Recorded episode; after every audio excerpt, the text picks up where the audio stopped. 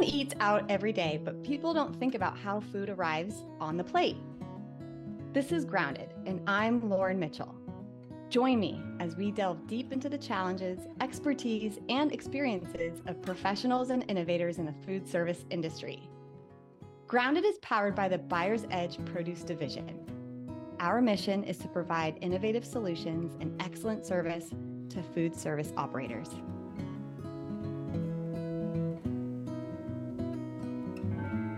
Today's guest is someone that has been referred to me over and over again. He's held various regional and corporate operations positions with the Cheesecake Factory, specifically in past 18 years, and opened over 120 restaurants with the brand, including overseeing all restaurants in Kuwait, Saudi Arabia, and Dubai. It's fascinating. His job was to deliver delicious, memorable food and to exceed guests' expectations while delivering quality, balanced profit. Senior Vice President of Culinary and Supply Chain currently at Walk On's Sports Bistreaux, where he's been for about nine years. Mike Turner, welcome to the show. Thanks for having me. I'm so excited to be able to spend the next 45 minutes or so getting to talk to you. I am too. And having a, a time to speak with you before this call, I've gotten to know truly the variety um, of experience you've had. And I kind of want to start there because there is so much to be learned from each brand, just given the unique, not only ingredients that you're touching and supporting, but also just the culture and the styles. So, um, taking us back to your time with Cheesecake Factory, you know, how could you sum up your experience there and part of what your role involved, as well as you know some of the things that you still stuck with with you professionally today, as far as what you apply? Yeah, I would I would love to answer that question because that was uh you know, I started I started with Cheesecake Factory early on in the evolution of, of who they were. You know, they they went public around 92 or 93. I joined in 1995. They were just starting to grow. I like to explain that part portion of my life is uh is going to the Harvard uh, University of, of restaurants. You know, um, the level of talent that was that was there at that time and still there, and being able to be on the front line of watching this, you know, now you know, 2.5 plus billion dollar company grow um, mm-hmm. with all the different training processes and procedures put in place, but also the culinary prowess, you know, um, you know, David Overton being the founder and being the vision of the food and having probably arguably one of the best palates ever, ever, ever, you know, and the man could just walk by food and smell it, know if it was right or wrong. He had that oh, wow. kind of memory. And, uh, and then Chef Bob, Chef Bob Okura, a, a mentor and, uh, arguably one of the best chefs on the planet, especially in the national brand space. What he did in, in casual and upscale casual dining and how he developed and designed the menu, not only for volume, but for flavor, being flavor forward, was incredible. I had an opportunity to start out as a young executive kitchen manager. And within a year or so of doing that position, a gentleman by the name of Mr. Mark Pratt, we used to call him Sparky.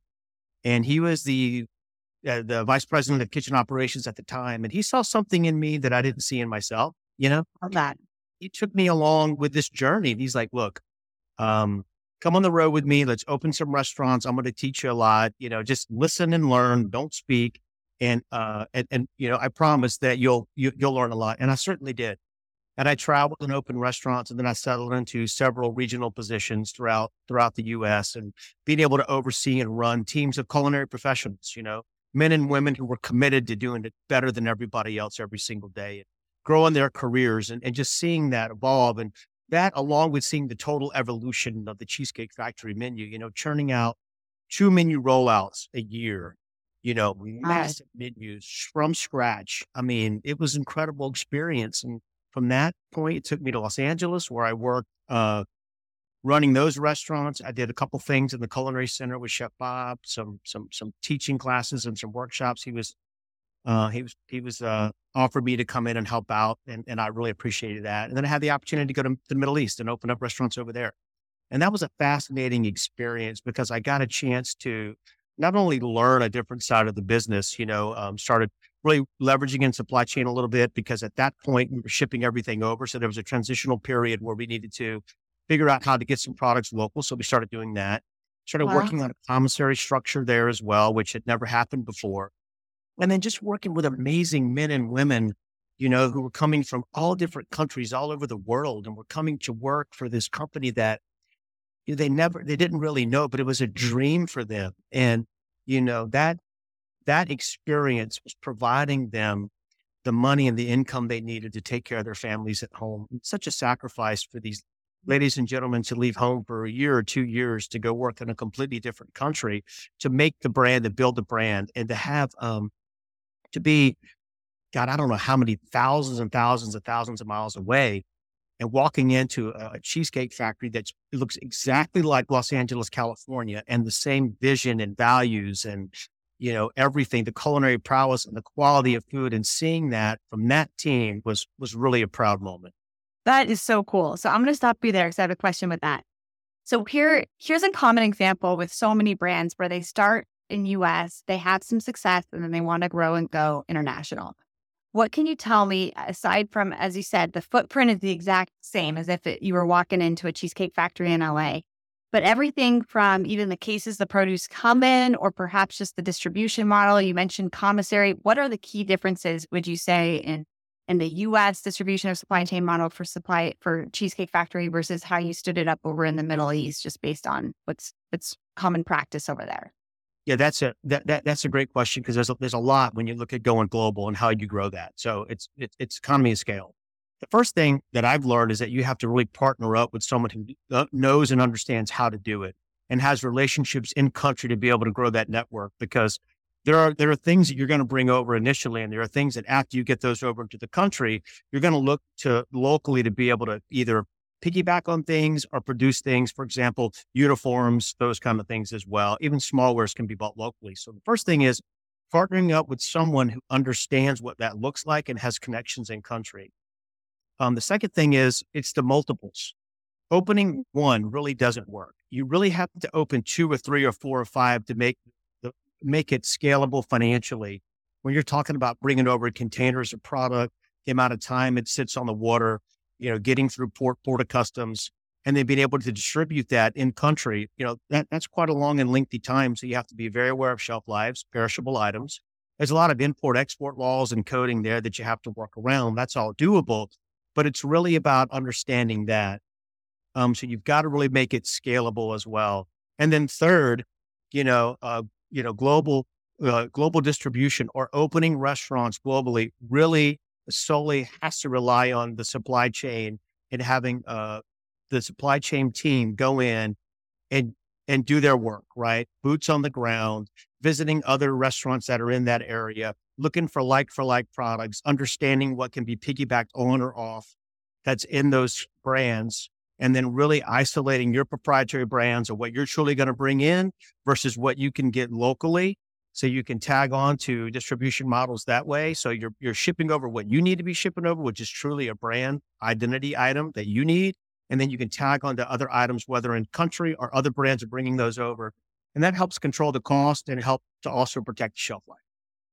Wow, so, number one, partnering up with someone over there already who had the existing connections and relationships. We hear this all the time on the show is relationships rule in this industry. That's a great example of it lived out loud with a with a global growth.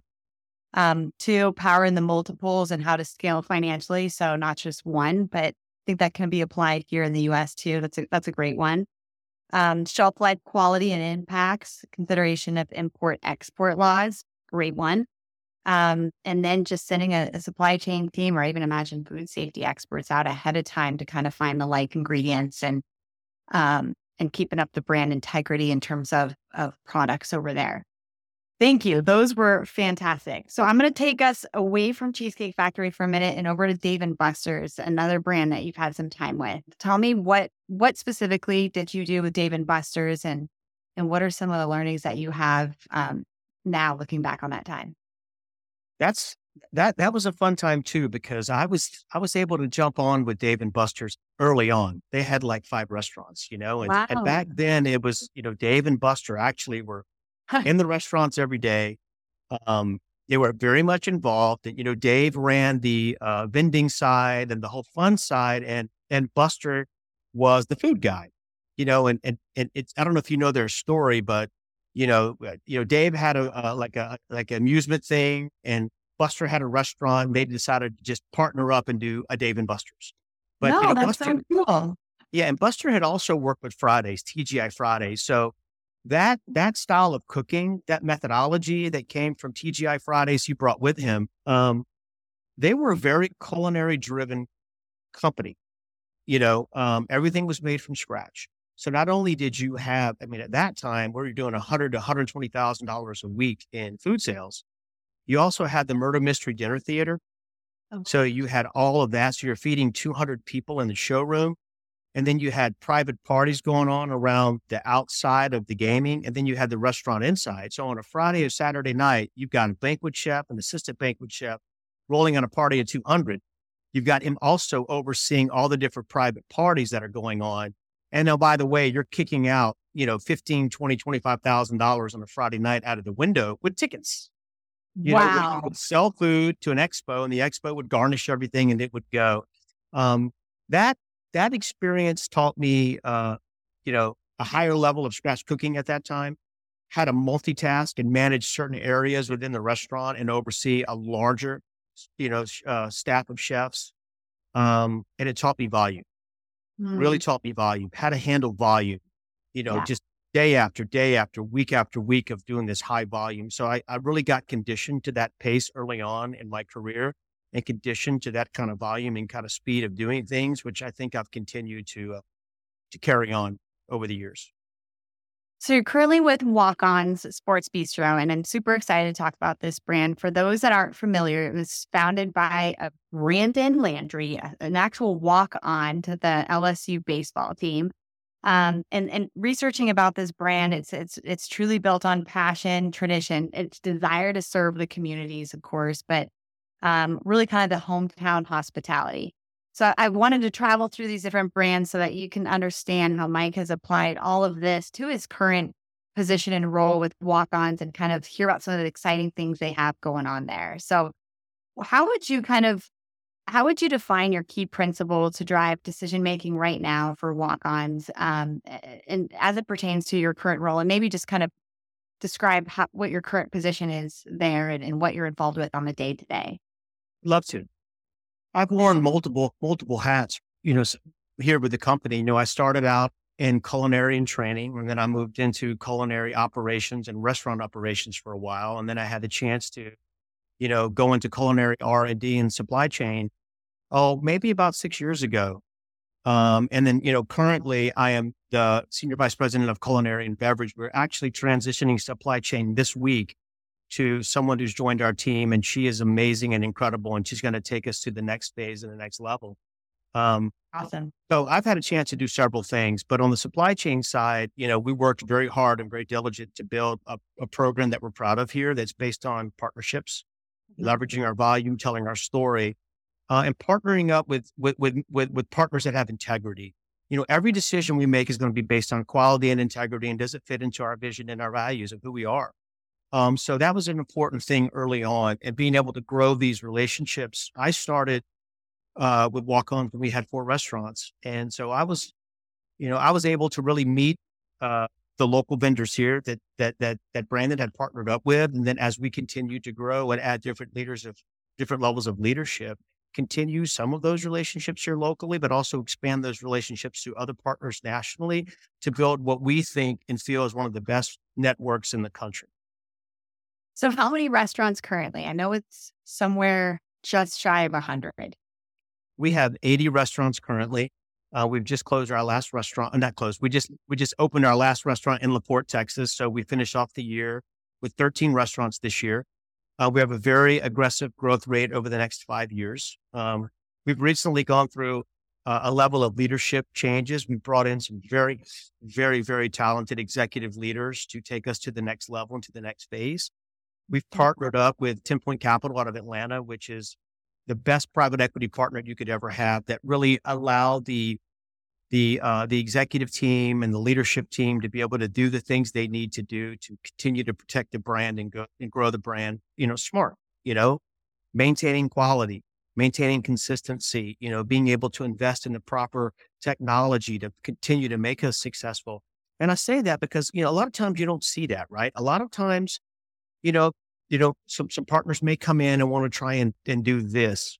You know, everyone that we brought in to this team has bought into our mission and our vision and our values and continues to, to really leverage in on the quality, especially on the culinary side and our food and what we're buying and how we're buying and how we're procuring, along with, you know, who we're hiring and continuing that walk on's way to really enhance who we are and where we're going. And that's what's got me the most excited. You know, this has been the love of my life being here.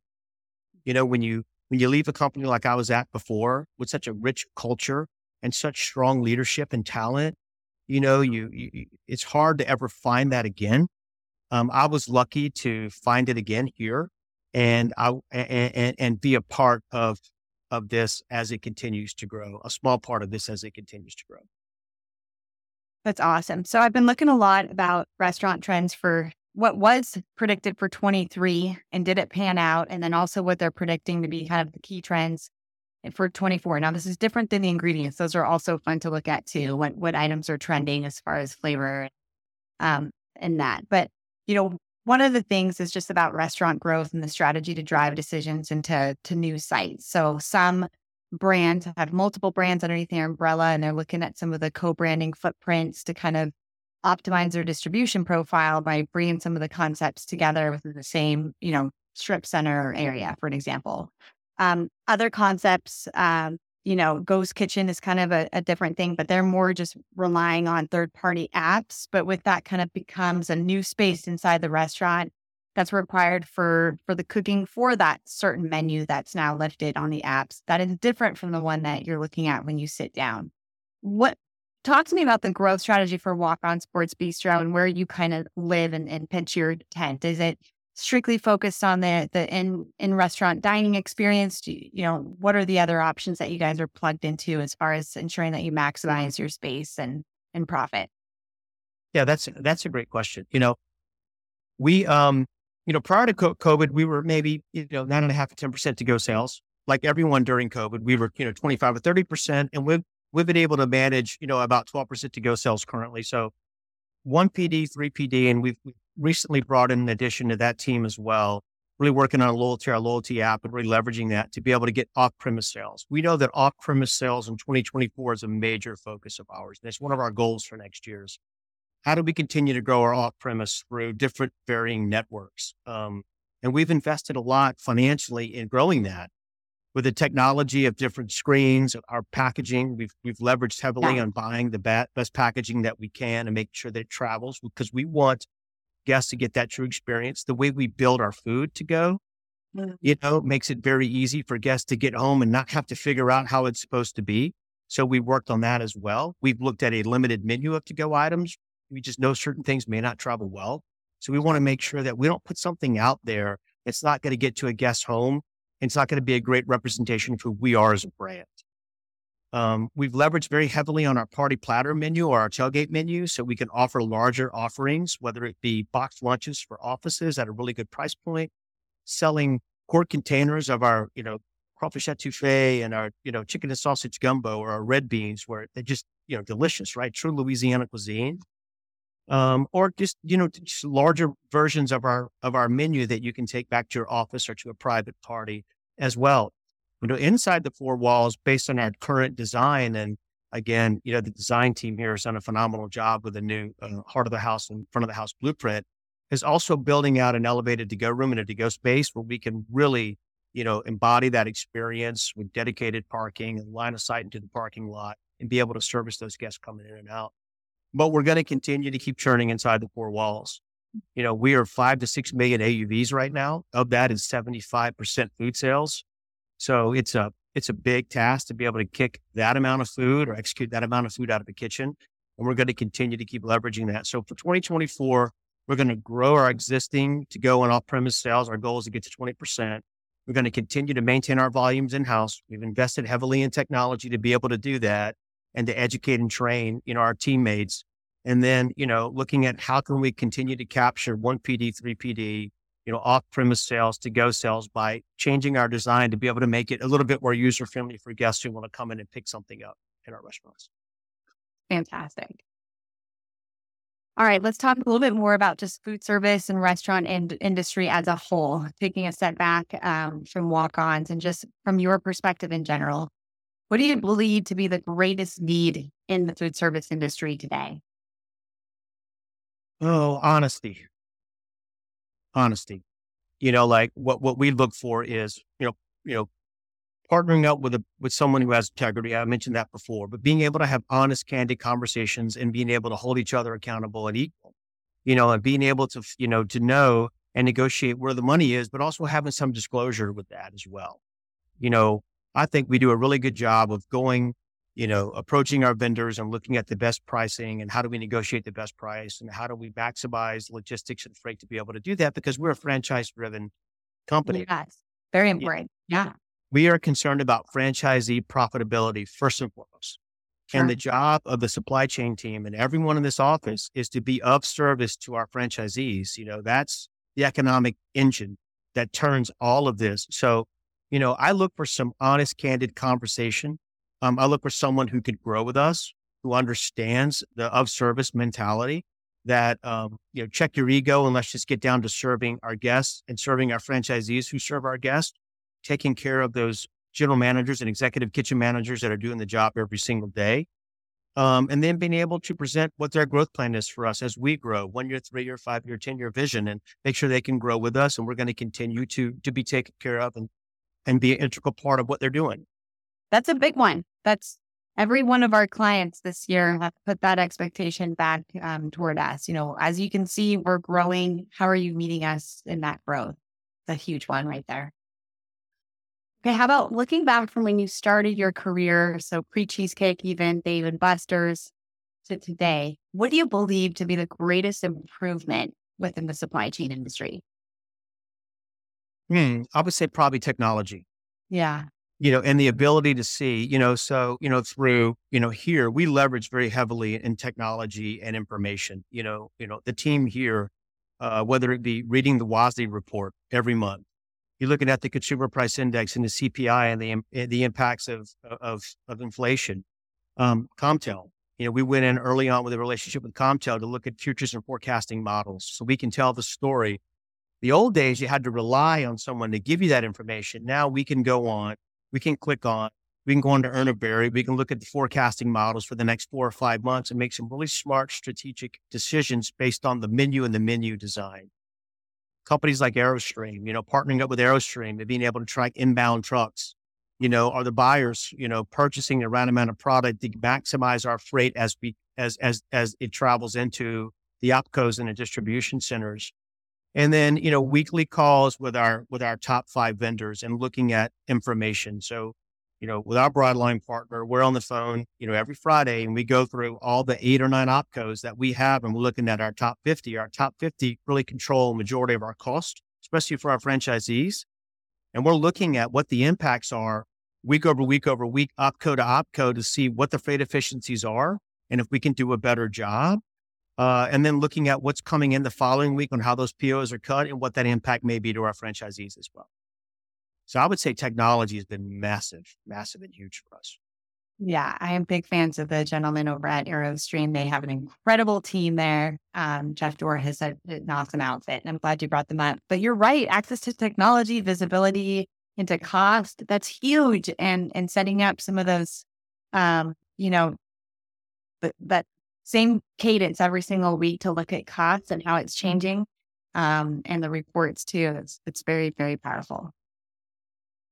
So in our industry, relationships keep our business grounded. You covered this a little bit in the in the global growth concept, but how how else can you speak toward the the importance of relationships as far as how do you utilize it just here in the US and with walk-ons? You know, I've learned that the squeaky wheel gets the grease you know um, so something that i think that we really pride ourselves on is you know early on early on when we just started growing we established relationships and we sold our vision. We brought in our partners here to baton rouge louisiana which is where our office is currently. We brought them in and we had we introduced them to the team and we formed these relationships and we would we would show them what our long-term strategic vision is what our one year three year five year ten year plan is um, and we continued to do that when we got into you know COVID and all those time, all those all those places, because of the relationships that we have with our vendors, and because of the belief they had that we're going to continue to grow, and that we're going to be a 500 unit chain in the next seven years, uh, and we've continued to open restaurants and grow year over year over year. We got what we needed and we continue to get what we need because of the relationship that we've had and the honesty and the candor, and also showing them our vision and our growth. What we do every quarter is we get on a call with all of our vendors and we do a state of the union and we talk about where we're going, what we're doing, what our sales trends are. And oh, by the way, don't forget us. We're continuing to open, open, open, grow, grow, grow, and, and, and, and do these things. And because of that, they're truly invested in us as a brand. Yeah. There's a synergy between us. You know, um, they get they get us. They get the walk-ons underdog mentality, which is what we are. You know, a walk-on is an underdog. Everybody who works in this office is an underdog. Every every lady and gentleman that work, every teammate that work in our restaurants is an underdog, and everyone has that underdog story, that underdog mentality. And people resonate with that. They understand that. And I think it makes us attractable as a partner. We also, and very important for us, is our job is to protect our vendors like our franchisees. We're the liaison between both of them. So, you know, our job is to make sure that we're, you know, holding our vendor accountable. We're setting expectation and standards, but we're also selling and telling their story. And we're doing the same thing with our franchisee and being able to meet in the middle and understand and then be of service to both sides so we can all prosper. Yes. Excellent. And, and what you're speaking to as far as the quarterly updates, that it's so cool when brands do that. We um, we had one with Potbelly in this last quarter and, and, and, listening to them about their vision and their goals. And it truly invests the suppliers and the mission and the values of their brand. So I'm a, I'm a big advocate of those. I think that's great that you guys take the time to do that.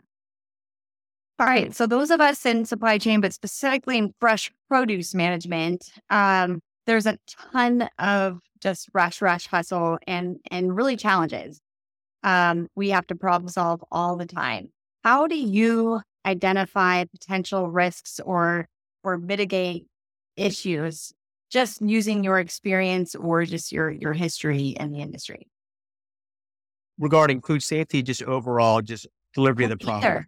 Yeah. Either either. Well, I mean, you know, I, we we we really elevated our game when we started a partnership with with you guys, Fresh Concepts. I mean, up until then, who we were using before was it was tough, right? It was a distributor owned network. It made it very hard for us to grow. Um, there were long calls, you know, and we really didn't we really didn't like that, and and and we saw early on that for us to get to that 300, 400, 500 unit mark, which is where we're going, we had to we had to partner up with somebody else. You know, we have our own internal mechanisms that we look at for food safety. We go and we visit the you know distribution centers and the and the produce providers, and we do those things. But we also rely heavily on our partnership with Fresh Concepts to be able to do that for us. You know, being able to negotiate on our behalf, to be able to get full truckloads in and out, to maximize freight efficiencies, to be able to help on the food safety side. And then the technology that you guys have and what you present to us and what our executive kitchen managers have the ability to be able to do the real time ticker of where the pricing is, yeah. being able to handle the credits, the market reports. All of that is not only an educational piece, but it also helps to, you know, hold our EKMs accountable and our vendors accountable as well. Um, so I would like to say that this has probably been the easiest side of the business for us is the produce side because we've got such a great partner that we invested heavily in and you guys invested in us and continue to do a phenomenal job. So good to hear. I love it. All right. So we're going to wind down towards some rapid fire questions, but I have one more question as far as, um, you know, your professional career and, and, and some of your beliefs. Tell me something that you've learned as a result of your role that everyone should utilize in their life. Be humble. Be hungry. Be the hardest person. Uh, be the hardest worker in the room. Stay hungry. I love it. Okay. Some rapid fire. What is something that you do every day that keeps you grounded? Um, I I I find, and, and, where I get grounded is I wake up at 5.30, 5.45 and I go to the gym. And I usually walk in there at 5.45 with a completely different mindset than when I walk out. And I take that time to be able to process the day, to walk myself through what I need to do, to re re-energize myself, to re-engage myself, um, to, to, to, to empower myself to be a better version of who I am. knowing that I've got to go out and really make some impacts throughout the day and knowing that I got to be a better version of myself today than I was yesterday. And so I take that time for me. I'm either listening to music, I'm listening to a podcast, I'm doing something to better myself during that time, knowing that that is the only time that I really get to commit to me. And it's very important and valuable that I do that. Oh, it's so good. I, I share that with you. I know exactly what you're speaking about. How about to the next generation of supply chain, restaurant, culinary, EKM folks? What is your best secret that you're willing to share? Don't overcomplicate it. Mm, that's so good. I love Don't that. overcomplicate it. The math never changes. How they ran restaurants 40 years ago, it still applies today. How you calculate food costs and labor applies. How you take care of guests, seat guests, turn tables, you know, hold people accountable, follow the flow of the food, first in, first out, food pulls, line checks, food safety. It's all the same. You know, the P&L is a game film, but the game is being played right now. So if you're inside the four walls, you're managing your people, you're managing your product, you're following your systems, you're engaging, you're developing, you're working through quality, you're doing proper on hands, you're proper ordering, you're rotating. If you're doing all of that stuff, you're going to be fine. You'll build sales and you'll retain people. Um, we like to overcomplicate it. You know, we like to make it a lot harder than what it is. And it, it's difficult, right? It's a new labor mo- mo- model. Their labors are going up. There's pressure on cogs. I get all of that. But if you just stick to the basics, it's Vince Lombardi at the beginning of every season. Gentlemen, this is a football. You know, it's it's getting back to the X's and O's and blocking and tackling. You know, the technology and the reporting will show you where the problem is. But once you figure that out and find it, you've got to go and engage. The answers to all of your questions lie within the teammates and the staff. They will help you to accomplish any goal that you need to accomplish. You are so awesome. I you are just nailing it. I, I I love your answers. I think so many are going to resonate with this. This is just you are such a cool guy to talk to. Um, mentorship. Who's been a mentor for you, and in what way? Had so many mentors, you know. Um, I can go through a ton, you know, my, my, relationship with David Overton, you know, as a founder of Cheesecake Factory and, you know, believing in me when I didn't believe in myself, you know, Mark Pratt, who saw something in me and took me on the road, knowing that I was this young kid who just needed to learn. Donald Moore, the old chief culinary officer of Cheesecake Factory that taught me discipline and process and, yeah, passion for food and holding people accountable you know, Chef Bob Okura with his love of food and his process about how he got that way and beginning and middle and ending a palate and, you know, trying to create these memory inducing moments through food and focusing on mm-hmm. texture and finesse and nuance and all of those things. And to the mentors I have now, you know, whether it's been Brandon Landry or, uh, you know, Chris Dawson, our new, our new CEO here has been a huge asset and a huge mentor for me you know, uh, you know, really teaching me how to get to the next level and transition to another level of of volume and, and execution. So I'm not the smartest guy in the world by far.